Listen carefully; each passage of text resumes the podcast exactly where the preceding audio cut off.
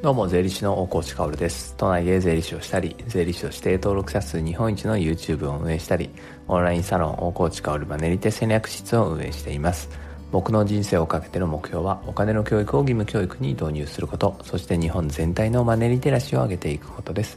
それに向けて YouTube とかね、ラジオとか、あとは Twitter、書籍などを使ってお金の教養、税金の知識をカジュアルに発信しています。さて、皆さんいかがお過ごしでしょうか？今日はちょっとまあ前にも話したというかまあむしろ10日ぐらい前に話した話をもう一回したいなと思います。これはね、あのすごい大事なことなので手を変え品を変え伝えなきゃなと思うのでお話を聞いてください。まあきっかけがあるので話すんですが、まあそのきっかけっていうのは GoTo トラベルですね。GoTo トラベルというのは、まあ、7月以降の旅行に対してね、旅行代理店とか、まあ、宿泊施設に直接とか、まあ、その事業登録をしている人、GoTo トラベルの事業登録をしている人たち経由で、旅行の申し込みをすると、まあ、最大実質5割減みたいなね、まあ、最大2万円負担してあげるよ1泊みたいなものですね。これは新型コロナウイルスの、まあ、経済においてね、えー、観光業を支援しようっていう日本政府の、えー、狙いがあります。なので、えー、まあみんな結構喜んだわけですよね。夏休みに向けて旅行ができるというか、旅行をするときに割引になるよっていう感じ。だからこれはすごいですよね。だって家族1人2万円最大割引なので、えー、あの家族4人で旅行2泊3日とかでしたらね、えー、8万円1泊割引かれるわけですよ。4, 4人かける2万でね。それが2泊なんで16万円割引になるんですよね。そうすると結構高い旅行行けますよね、えー、2泊3日で4人で40万円みたいなところも16万円割引されてみたいになるとあいつもと違う旅行できるねってこう喜んだ人もいるんですよ。で新型コロナもちょっとは落ち着いたし、えー、夏休み楽しみだねって思ってた人もたくさんいたと思うんですね。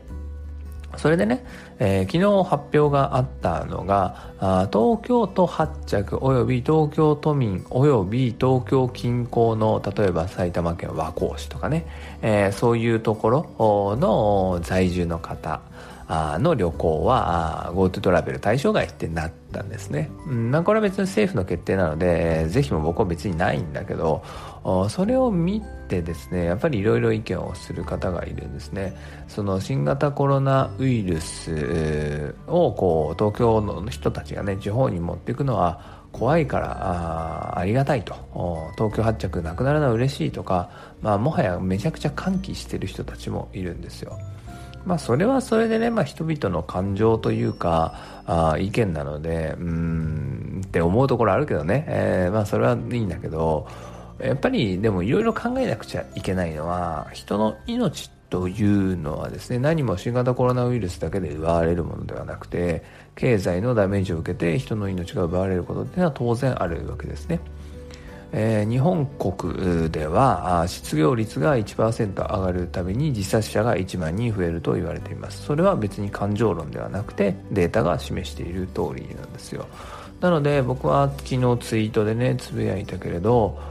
地方に行ってお金が落ちるお金を使ってくれることと地方に行ってコロナウイルスが落ちるそこで蔓延すること。どっちを失うってと危険度が高いかなって思ったんですよね。まあ、これはやっぱり前者でお金が地方に落ちなくなる方が現時点では僕は厳しいんじゃないかなって思います。新型コロナウイルスに関しては、まあ僕は医療の専門家ではないので、あんまりね、あんまり深いことは話したくないですが、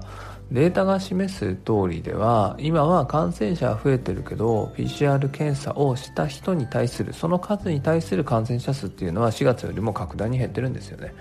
えー、そして重症者数の数も減っているしそれによる、まあ、死者の数ですね、お亡くなりになられた方の数っていうのも横ばいなわけですね。なので、まあ、感染者数だけに着目してしまうと、まあ、なんか、あ、危ないね、また第2波どころか第1波よりすごいことになってるねってなっちゃうんだけど、まあ、事実数字を見ると、その、あまり変わっていないっていう現実はある。まあ、そんなに焦る必要もないかなとは僕は思うんですね。えー、特にそのダメージを受けるっていう人は、ご高齢の方も、および基礎疾患を持っている方、つまり不健健康な方がダメージを受けやすいものなので、えー、その人たちにうつさないようにするっていうのがやっぱり一番大切なことですよね。それを踏まえた上で旅行をするのはね、えー、それは全然僕はいいと思うんですよ、まあ、そうすると何誰が何をね気をつければいいかっていうと旅行をする人がねまき散らさないようにするっていうことはすごい大切ですよね。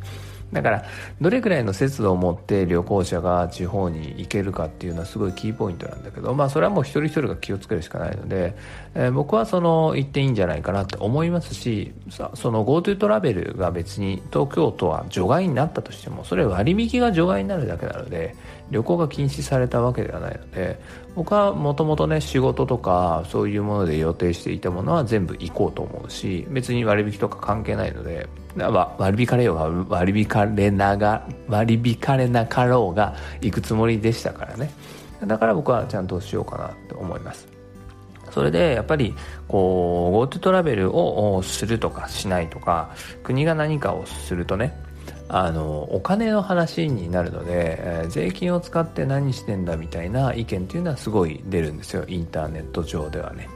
でこれはまあおそらくオフラインの中ではねそんなに言われないと思うんですよね。やっぱりインターネットだからむちゃくちゃ匿名にでねむちゃくちゃ言えるみたいなところがあってみんなそんなもんに税金使ってるぐらいならみたいなことを言うんですよ。で特に GoTo トラベルは結構むちゃくちゃな意見に見えるっていうかまあね目に入ってくるんですよね。そのお金を使って税金を使って新型コロナウイルスにを全国にまき散らすような施策を打つんじゃないとかそれは何て言うんだろう。視点が隔たりすぎてるよなって思うんですよね。そしてそんなことに使うぐらいだったら医療従事者にお金を回せって言ってるんですよね。いや医療従事者にはお金回ってるんですよね。すでにね。まあ給付金とか医療従事者だけを対象にしたものとかありますからね。